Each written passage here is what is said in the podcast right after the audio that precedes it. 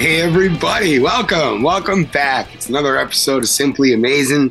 Tim Ryder from the Apple, Darren Sharma, welcome back, my man. Are we excited or what?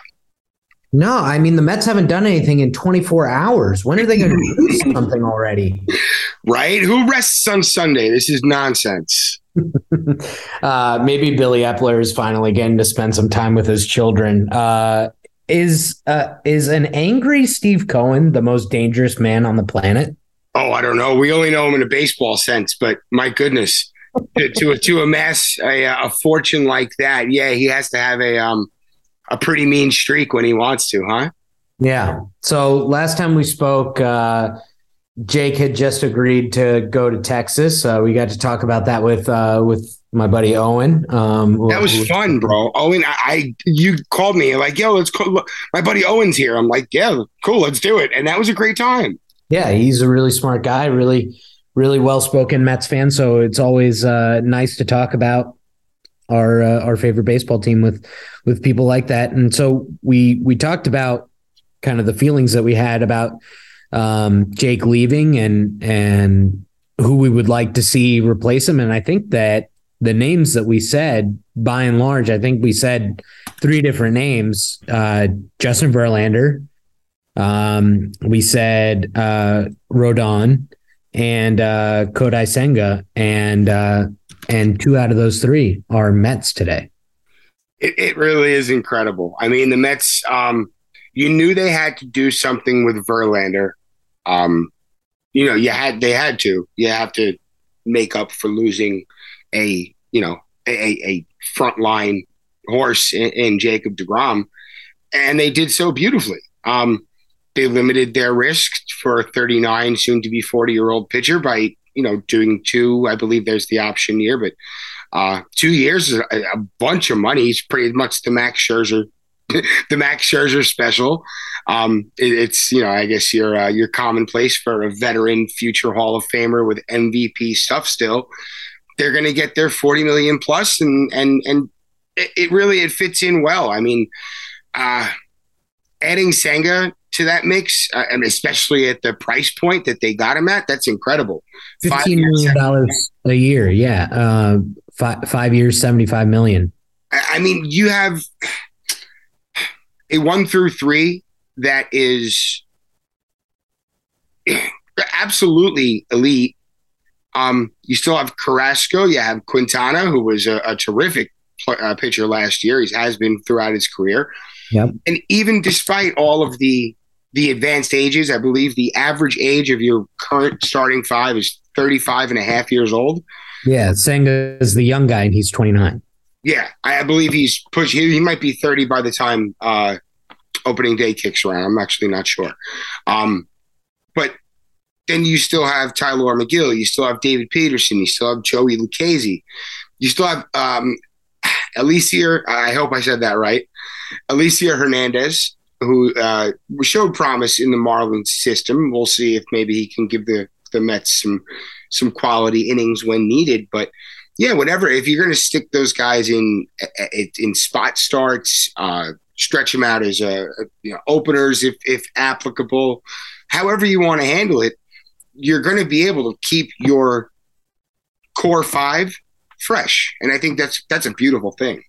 Yeah, and I saw a report, and I'm sorry, I'm not able to give credit because I, I don't remember where who I saw said it, but um, don't be surprised if the Mets go to a six man rotation this year, and uh, and if that's okay for the the pitchers, because as we know, they're big time creatures of habit. Yeah. Um, I, I, think that that would be a, a, great way to keep them fresh because, yeah, you, you mentioned the age. Um, these guys have a lot of miles on them, but um, it, it is a, a, case where they have been performing at their best, and and I think that this team, what they have managed to do with all of these kind of pieces hanging in the balance, all, all of these free agents. Jumping back a little bit, I think part of the reason why I was so upset when the uh, the season had ended and, and, the manner in which it ended it felt like there was a real wasted opportunity. Like the window was being shut on the Mets because I knew that there were all these pieces that might not be there. Nimmo, Degrom, uh, Diaz was free agent, um, and, and, and not to mention the other pitchers on the staff, Bassett and, and Walker, that you know may not be there. And um, I I think that was like a big worry for me that uh, you know how could they possibly replace all of these pieces. And what they've done, I think, is set the Mets up to uh, at least get back to the level that they were this past season, which 101 wins is a phenomenal season. And then we saw October, it's really a bit of a crapshoot, right? Like the Phillies got better pitching uh, than they had been getting most of the season, and their bats were hot at the same time. And so they went on this deep run. But I mean, you can't forget that they were in the ninth inning in St. Louis and down to their last few outs and and losing by a uh, a, a couple of runs. And so if they go down one game there, you know who knows what happens. But they got hot at the right time, and I think that the Mets are are perfectly suited to be able to do that this year. And so the talk of like all that to finish in third place and all that stuff from rival fans, I, I think that that's just pure salt. And I think that, um, you know, I, I've been really hard on Eppler, and I think that that he and Steve have done a fantastic job. Oh, sure, and and even if you go back to when they really kickstarted things between Cohen's regime and Eppler coming in as the GM, you know, Black Friday last year, they bring in Starling Marte, Mark Canha, Eduardo Escobar. You bring in Max Scherzer before the before the lockout hit. They head into 2022 and they are ready for everything. And and you know, for the first five months of the season, they were on that pace. And even if they backed into the playoffs, you know, that was still a not just a viable roster. That was a, a, a competitive, uh, uh, uh, a roster that could have, just like the Phillies did, get hot and just go. Of course, you know, the situation being as it may, it was a, um, it ended on a sour note. You know, you can win 110 games if you don't win the World Series. It's you know, it's all for naught. But you know, Eppler and Cohen and all that money and and this this staff who kind of, I'm sure they had some sort of idea what they wanted to do, but you know, in a situation like this where the temperatures and the landscape is always changing, um, you have to pivot. You got to kind of work on the fly. I mean, DeGrom's gone. Taijuan Walker moved on. Joely Rodriguez and, well, later on, Trevor Williams moved on. Brandon Nimmo was anyone's guess, and the price tag was just getting higher and higher. Mm-hmm. The Mets really didn't lose anything. You know, they didn't lose their mind at all. They stayed calm. They stayed cool. They already had Diaz locked up. They went and, I guess, quote unquote, replaced DeGrom with Verlander go out and get Quintana, go out and add Robertson. You ended up locking up Nimmo. We're going to talk about Nimmo in a little bit because I do want to talk about his deal. Yeah. And then on Saturday night, you go get Senga.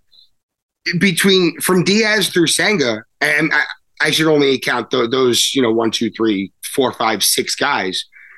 That's four hundred and sixty-one point seven million dollars committed in total. Yeah. That you know, it doesn't feel like this is going to be a one one off shot type franchise moving forward. And yeah, a lot of money comes off the books moving forward, and they, you know, they're probably not going to have to push 400 million every year, but just the ability that they can if they have to or if they want to, it's beautiful. Look at look at look at what Atlanta's been doing. You know, they they have uh, just a, a an elite future ahead of them. Philadelphia is spending money like they're the Mets and they have a, a ton of momentum behind them. The Mets have to keep up. Look what the Padres are doing. Padres are, are, are setting themselves up for a, a real push at LA. The Mets kind of have to keep up with all these Joneses. And, you know, as of right now, they're, you know, sure, they're spending a lot of money and, and there's no guarantees that they're going to come out of this thing on top at the end of uh, next season, but they're doing all they can to put themselves in a position to win. At this point, can you really ask for anything more? No, I, I, I don't think you can, and I I feel like to say that would be mocked. That you know, even if they don't end up winning a championship, that it's all a failure. But putting a competitive team out there, it to me is a sign of respect to the fans. And so credit to all of those teams that you mentioned that their owners are willing to spend that that money because I'd much rather have a hyper competitive national league with all of those different players than to have teams that could be good but the owners aren't willing to spend. And I think that there's this farce out here and I've heard it forever, the the small market can't compete. Well, it's just not true. All of these owners have either hundreds of millions of dollars or or billions of dollars. Okay, that's just how much they're worth. Mm-hmm. And not only that, but these teams they essentially mint money with television, with the way that MLB has handled BAM Tech and the sale of BAMTech uh, to Disney. Those and, and, not to mention other non-baseball related uh, income that is like you know developing real estate development around stadiums and stuff like that and the fact that a lot of these stadiums are subsidized by taxpayers. There is, to me, no excuse for an owner to not spend on the on field product. So we're very, very lucky to have somebody like Steve who is a, a lifelong Mets fan and wants to see the team succeed. And this is like a passion project for him. And one other thing, you you mentioned those uh, different teams, especially the way Atlanta has handled signing their young players to extensions pre ARB. I think that's just a perfect example of how you can build teams in different ways. You can win in different ways. You can score runs in different ways. Um, I, I remember in the summer, a lot of the talk was like, yeah, Atlanta hits a lot of home runs and the Mets have to like grind out these at bats. And the truth is that there's no one way to to team build. There's no one way to uh, uh, have a offensive philosophy or a pitching philosophy, and I think that that's what makes the game interesting. You have all of these unique ways that teams try to approach uh, achieving the same goals, which is to win as many games as possible and then win the games when they matter in the fall. And so, this uh, hot hot stove and, and this season, uh, this off season has really just re-energized me and and I am so excited for the spring and and to see what comes because there's so many teams that are all in right now. It really is, and I wanted to. I wrote it down while you were talking because I didn't want to forget it.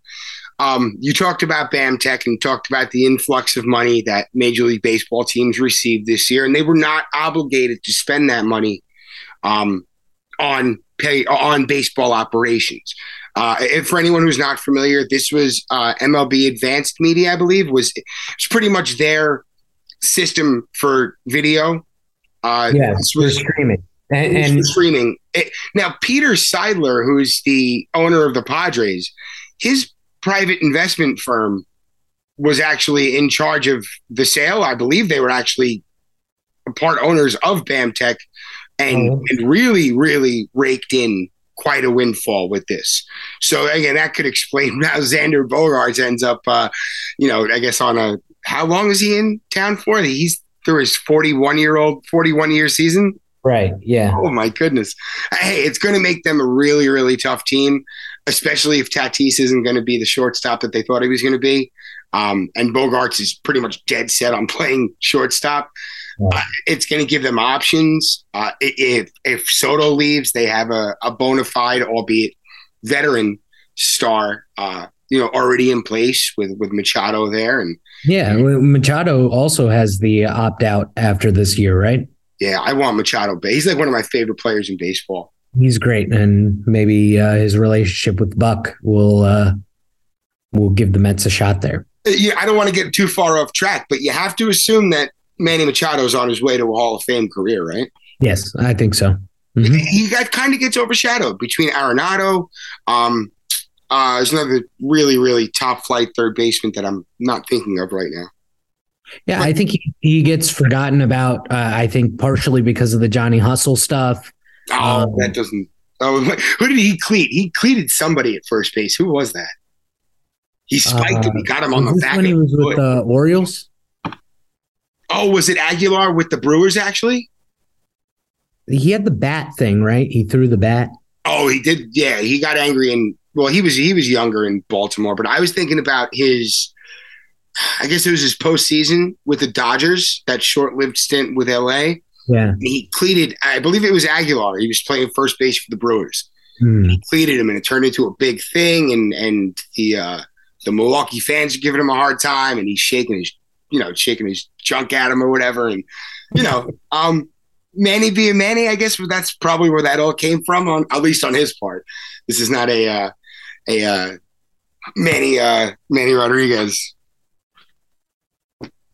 but you know, it's um, it's something to think about as far as you know, big picture. Whether it's the Padres, the Mets, the Dodgers, the Yankees, who went and you know Aaron Judge played them really, really beautifully, but this is not a Yankees podcast. But all these teams, I mean, they're the the fallacy of haves and have nots. Like you said, all of these teams can be haves if they wanted to. Yeah. Um, and I guess the magic formula, which whether it be teams now, whether it be the Wilpons back when before Cohen took over, you know, if teams went out and spent with a you know a, a commitment to winning and we're going to spend to win and we're going to do all we can to win a world series if they do that every year and they feel the competitive team fans are going to come in droves. Fans are going to spend money at the stadium. Fans are going to spend money streaming services and merchandise and all that you know all, all that fun stuff that comes along with a winning ball club and a winning organization mm-hmm.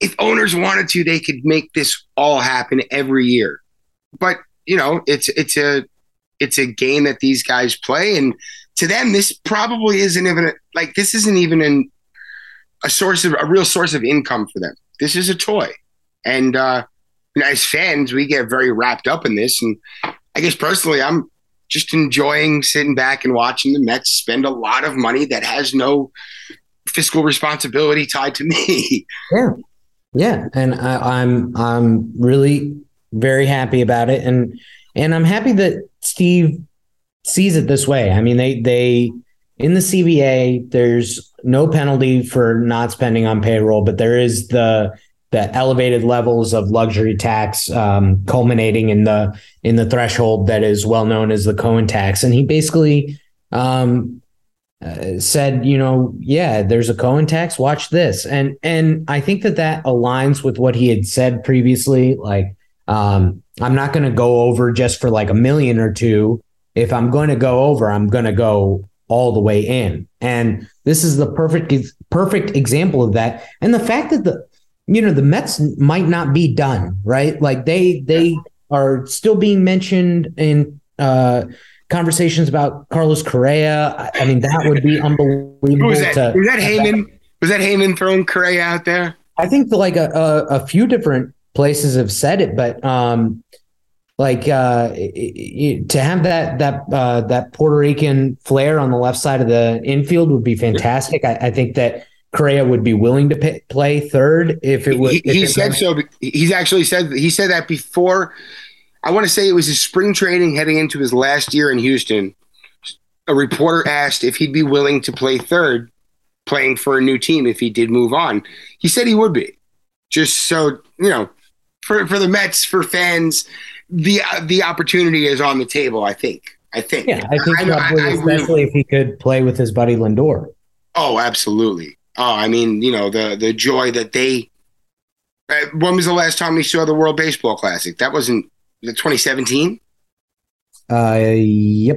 Yeah, they, they were probably one of the more entertaining teams in the in the tournament they still had uh it was Molina was there. Who was still on that team? Um I'm su- I'm ridiculously excited for the World Baseball Classic, but Edwin was on that team, right?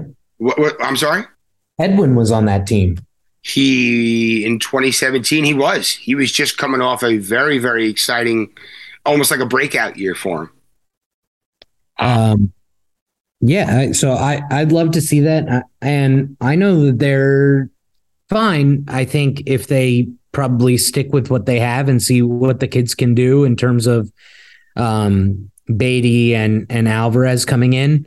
yeah. and taking those at bats. But I, I, wouldn't mind seeing them go out and get one more thumper because I, I, think that that really does make a difference. Uh, one swing of the bat when it comes to October really seems like a uh, a I don't know if it's like a surefire way to win, but it's like a, a, a more consistent, more reliable way to win, I think. Yeah, well, you know, it, it, it, always helps when you can put three up on the board in one swing instead of stringing together three hits in a row. I mean, a lot can happen in that span of time. And, you know, I think a lot of fans were, were, were kind of harping on that throughout the year. Like, oh, well, is this sustainable? And it was. The Mets won a bunch of games. But, yeah, once the calendar turns, you almost need that perfect blend of old school baseball and the ability to change a game in one swing. And Mets, the Mets I don't want to say that they didn't have that because you have guys on that on the roster now who have pop and can be that guy, but you need more. Yeah, you just you see it. You know, look at the Phillies. Look what they were. You know, one through five, one through six, pretty much in that lineup. Yes, anyone's ready to take you deep. You know, you could look at Houston and look at the same thing. You just kind of want that extra dynamic, I guess. And uh, yeah, I mean, the Mets heading into this morning, their 2023, this is their competitive balance tax payroll. So this is all of not the penalties, but they're at 349.6 million. The penalties would be around an estimate. I heard anywhere from 78 to 80 million so far. Mm-hmm. Uh, would be an additional tax on top of it. So they're looking at somewhere like 420, 430. That's just in payroll and the Cohen tax now. It, you know, the Mets might be looking at a $450 million payroll soup to nuts. Um, do you think that there's, like we said before, there's never a, a, a sure thing. There's going to be 29 other teams going home at the end of the season. Do you feel that it's 110% justified for a team to go out and spend this type of money to win one World Series. Yeah, I mean, given given that I have not seen one in my lifetime, of course. But um, I I think that the value of the guys is what the market is willing to pay them, right? Yeah. Uh, and if you're uh, going to be out there and playing in free agency, and, and the Mets have a very set strategy. That's the other thing, right? They're not going after guys who have the qualifying offer because they don't want to give up the draft picks they're going after guys on short term deals, high AAV. And when they have to go longer deals, they're going on a low AAV because they're adding on the additional years. And um, we've seen that in, in, a couple of instances, and we can talk about that after the break. But um, I think that that's like a pretty sound strategy. And I compare it to like when Guggenheim took over in LA with the Dodgers, right? 2012 they make these big trades, bring in uh, Carl Crawford, uh, uh, Adrian Gonzalez, and they're really spending a lot short term while they allow the farm system to get beefed up. And and allowing your farm system to develop isn't just a matter of hey look like we're going to be able to plug this guy in in right field in like a year or two like he, he has a good shot at being solid. It's the sort of thing where, yeah, we have this guy Verdugo, and he's really good. But by the way, Mookie Betts is on the trade block, and he's phenomenal MVP, 10 win a year kind of player. And we have the pieces that we can go get him. And also, we have the money that we can extend him and keep him here. And so the farm is important for that. And I, think that this strategy is, is, um, well thought out and very sound. And I think that it positions the Mets really well uh, going into uh, this uh, the beginning of this three to five year window that um, Cohen has so famously discussed. Yeah, I mean, look at it. They've they've gone through the the meat and potatoes of this off season, and they haven't dipped into their prospects yet. They yeah. haven't even there haven't even really been. I mean, I guess was Brooks Raley went to uh went came over from Tampa Bay. That's the only trade we really saw, right? Mm-hmm. Yeah. Oh, that's what I ask you. Who, who it, you guys should check out Jacobs. I, I, don't know if it was a write up or just a video on uh on Twitter. Um, apparently, Askew was a you know a stud in the making. But hey, if Brooks Raley is going to be a part a, a piece and a cog and whatever that stuff. You know, that's good enough for me. Yeah, I mean, he's an A ball pitcher right now. a lot can happen, right? So much volatility involved in that, and the Mets are in a position where they needed to replace uh, and they they needed to find out um, who was out there on the market. And given who was out there, they made the decision to uh, to to make that trade, which I think seems sound. And you're basically trading a lottery ticket, a guy that was, um, by all accounts, like right outside of top thirty prospects for the Mets, um, for a, a, guy who's been pretty solid um, in a in a good uh, bullpen. Yeah, yeah, and you know, I think that there's. I like what the Mets uh, the the. It's almost just like a, a, systemic one by one. We're going to go ahead and do what we have to do. Knock off our, you know, our, our, our you know, go right down our list, check everything off. Things change. You kind of have to, you know, pivot to it. But I, we do have to get into Nimmo. Let's take a very quick break and um, we're going to come back and talk about Brandon Nimmo and kind of how you have to work things on the fly. Hang tight. We'll be right back. All right, we're back. We only have a few minutes, but I did want to chat about Brandon Nimmo. Uh, if you're following on Twitter, the reports were coming out, I guess, the day before Nimmo signed, and he was pushing six years, looking at 25 million per. Uh, of course, I've talked about his potential when he's healthy, as well as his um, injury history.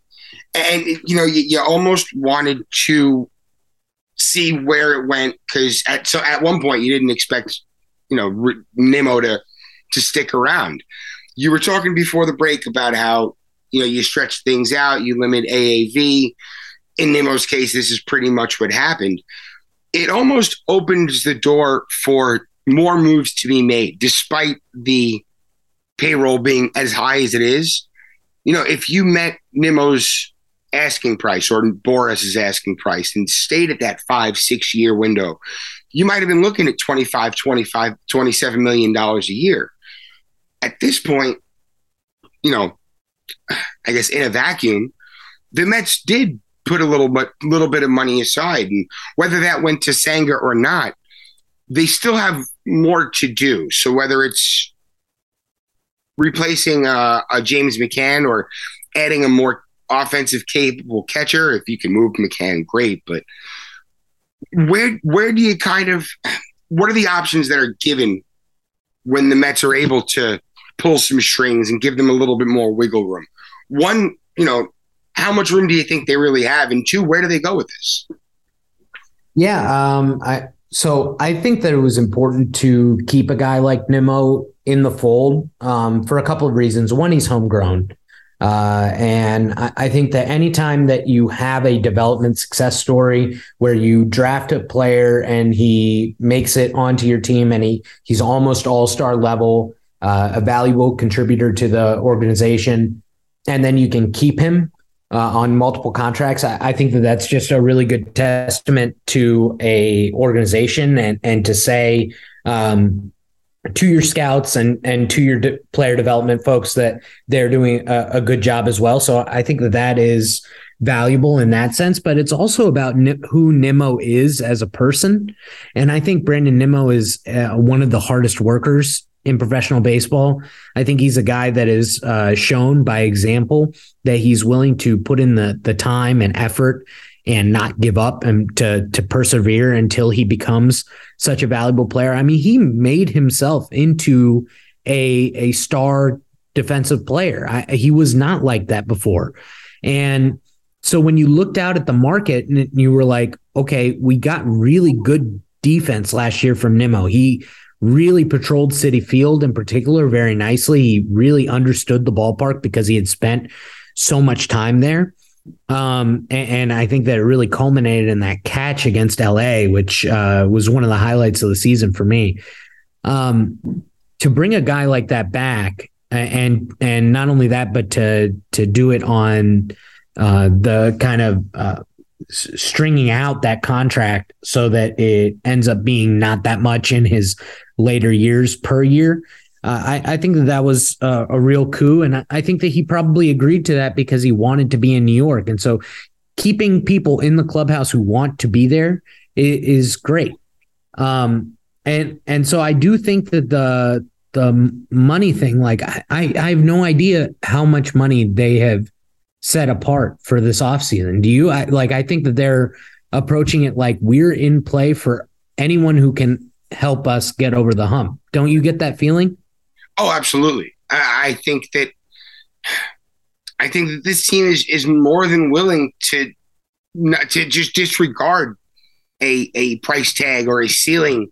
You know, it, like you said, it, if the the the bitterness and the disappointment of last season combined with the the window that they have now, in addition to the you know the three to five year sustainable success window, whatever you want to look at that too. But what what they have right now, if they want to continue on this trajectory of of success, not the sustainable sustainable success we're talking about in the sense of of uh, you know uh, you know the big picture, just you know putting a, a winning major league ball club out there every year in order to keep up with with that trajectory, I think that they have to go all out right now. And if there's still holes to to fill on this roster, I I don't think that there should you know they shouldn't skimp now. now is not the time to say, oh well, we spent all this money elsewhere. Uh, let's see if we could do with a a patchwork bullpen. No, you know, if you're gonna go all out, go all out. Yeah, and I think this is the time to do it, especially because they've shown that they're not really going to allow themselves to be gouged at deadlines. Um, they've made deals that you know the the prospect outlay or major league ready outlay has not been high. Um, and, and, I think that that left a lot of us disappointed, but then that means that it puts more pressure on the offseason to really knock it out of the park. And I think that they've they've done that so far. So you're saying the the parts that I think probably still need a couple pieces. I, I, think the bullpen is a pretty clear area, right? They they lost um, uh, Lugo, they've lost May, they've lost Williams, who played that critical swing uh, swingman role last year. Who are some guys that you would like to see um, plug up some of those holes? They've added Robertson. Which well, Robertson is, is, is huge. I think that's a um a very big addition. I would love to see Trevor May back in the mix. Yeah, I like Trevor May. You know, he he, he had some injury issues. Uh, it really seemed like it was plaguing him for a while. And you know, even when he found his rhythm again, it, he looked great. And Everyone looks at you know, I guess 2021 and like, oh yeah, it was a really bad year. From like August on, he was awesome. So I mean, you, you could certainly look at different internal options. I'm I'm looking for Drew Smith to have a huge year this year. I think he's going to be really really good. Like how he was before the pinky.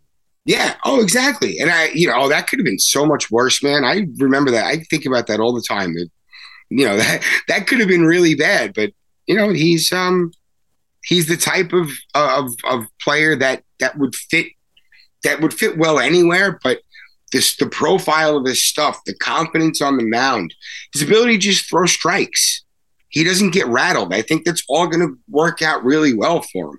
Um, I wouldn't be opposed to seeing Peterson and Megill getting reps. Um, I know, think Peterson did well in that swingman role. Yeah, he wasn't great as a reliever, but he he did do a good job when he had to come in in the fireman role. That happened on a handful of occasions last year. Yeah, I mean, you can look around. I mean, you can look at the Will Smiths and the. I know I don't. I don't want to spend on on Craig Kimbrel, but you know, if you're looking for a true eighth inning guy, Craig Kimbrel, Craig, excuse me, Craig Kimbrel could very well be a terrific eighth inning guy. Um, you know, Taylor Rogers, I believe, is out there. Andrew Chafin has, has been, you know, named or I guess whispered around the Mets for going on probably three seasons now. Yeah. Um, yeah, I think, you know, Corey Knebel, I believe he's going to be out there again. Brad Hand, I believe he was already in Met once. He was already rumored to be in Met a couple of times. I mean, these are all pieces that could that could absolutely be useful. Craig Stammen, Craig Stammen's probably pushing 40, but the guy still doesn't walk anybody. Yeah. Um, so I, I think that that market will be uh, a little bit slower to develop, and we will probably see some movement on that uh, after the new year. Yeah. With um, how about Ottavino? You think Ottavino comes back? He, he, he's such an important part.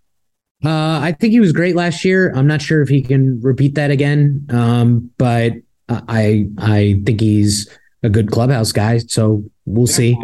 Um, uh, speaking of another market that might be a little bit slower to develop, that might pick up now, uh, catcher. The Mets obviously weren't receiving the type of production that they expected when they signed McCann to that deal a couple years ago in, in Cohen's first free agent class. Do you think that we could see them package uh, McCann with Mark Vientos, for example, to get a bullpen arm? Uh, possibly. Um, I, I wouldn't be against going out and, and finding a a swap for for McCann in the catching department. I would love to see if Oakland would be, able, you know, if you say we're going to pay McCann's last two years, or you know, ninety percent of it or eighty percent of it, send you a prospect. Give us Sean, give us Sean Murphy. Um, I think he's that additional pop. You know, when he gets a hold of a ball, that thing's going 430 feet easily. Uh, he's a terrific do you, framer. He's do you young. think that it's important for Alvarez to get these reps uh, catching this year, or or no? I, am more. I, I'm actually more intrigued by Alvarez's bat. I'd like to see him be the right-handed DH to Vogelbach to Vogelbach's left hand. Um, you know, of course, you want to get him experience behind the plate, but if you can give yourself a daily thumper in Alvarez and only have him worry about hitting right now, I think I'd be okay with that. But you know, Tomas Nido is is your defensive catcher. If you can get production offensively, great. If Alvarez can handle both those jobs, even better. Personally, I would like to see Alvarez develop as well, I guess from the plate as opposed to behind the plate.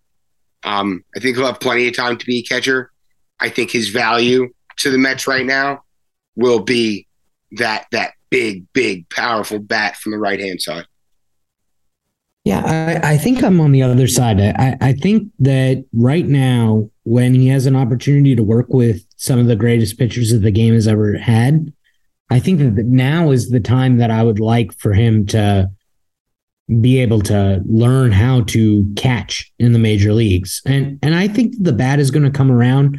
I know that we didn't really get to see that much of him um, uh, down the stretch, but I think he was kind of brought up in a in a difficult spot. Um, and, and, there was a lot of pressure on the team at that moment, and I'm not sure that that was like um, the the best first uh, impression for him. I was hopeful that he was going to uh, come up immediately and show out. But, you know, it, didn't happen, which is fine. And I think that he still has so much potential. I can see what you're saying about the bat, but I think that I want him to be a catcher. Um, I, I think that his offensive profile from that position is going to be so valuable for the team going forward uh, in future years because he's only 21, 22 years old. And um, so that's my personal preference, but um, I I'm sure that given that how much information the that Buck and and the rest of the uh, front office have, uh, I, I, think that they'll make whatever decision is best for for Francisco. Yeah, I don't necessarily think that he's um he'd be a, a liability behind the plate. I think that you know when he caught for DeGrom when he was on a rehab assignment. He caught for Max when he was on a rehab assignment. Everyone had very rave reviews about him. And I think a lot of the work that he's going to be doing, whether he's catching in games or not, whether it's on a part time basis, full time basis, I think the work that's going to be getting done behind the scenes, whether it's in with the catching group, whether it's with Glenn Sherlock, who's now the catching instructor for uh, for Buck's staff, or or just kind of picking the brains of the pitchers that he has to that he has to catch, um, whether it be Max or Verlander or down the line. I, I think that just being a part of a major league club, a catcher on a major league ball club, I think he's going to be able to absorb a lot more than than some people think. And of course, you know, in-game experience is nothing, you know, you can't compare to that. But I think he's going to be getting a lot of work done outside of in-game experience on the catching side. Um, you know, I don't think there's a wrong answer here. I guess personally, I, I would love to see his his bat develop into what it can be. I, I don't know if his catching, his ceiling as a, as a catcher would be as valuable to the Mets or to any team in general um, as it would his offense. Now, I think you could put you know all the work in the world into his catching, and he might be an all star catcher. I still think that his offense would eclipse that in value, and I think you almost have to foster and, and harness that just to like a, a, a slighter degree, just considering the ceiling could be that much higher. Yeah, I, I think that's a perfectly reasonable take. Um, and and we'll, we'll see what they decide. They kind of have to find, right? Yeah, exactly. So the last thing uh, before we go, I think that we should talk about. Um, you know, so much has been made about the the price that these free agents are getting, whether it's in in terms of years or uh, or dollars. Do you think that we could see the Mets turn their attention after um, the offseason starts to like get towards spring training and, and pitchers and catchers reporting to uh, extending guys like Pete and um, Jeff McNeil? Oh, absolutely. We actually we had this conversation at the Queens baseball convention last weekend during our uh, Mark Healy invited us onto the State of the Mets forum, and this was actually a, a, a more of the, uh, the one of the more I guess mercurial topics of, of our little segment. Um, you know, Pete Alonso is he's been doing so much more than just becoming a power hitter.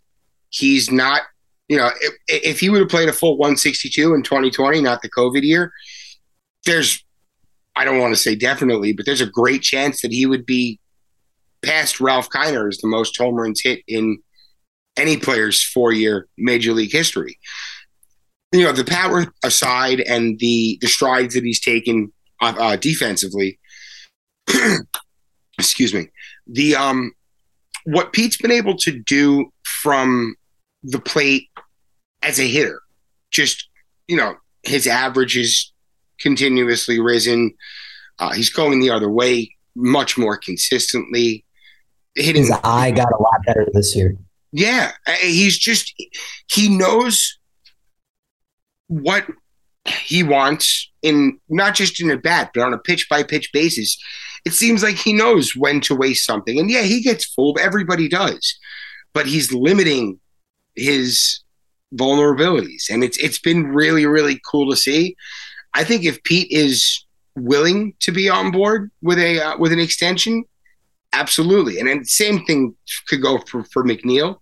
Um, you know, he had a one off season that he was really bad. And I think that it's possible that he was getting some bad advice from the prior organization's regime and as far as what to do or, or, or, what to do with his approach.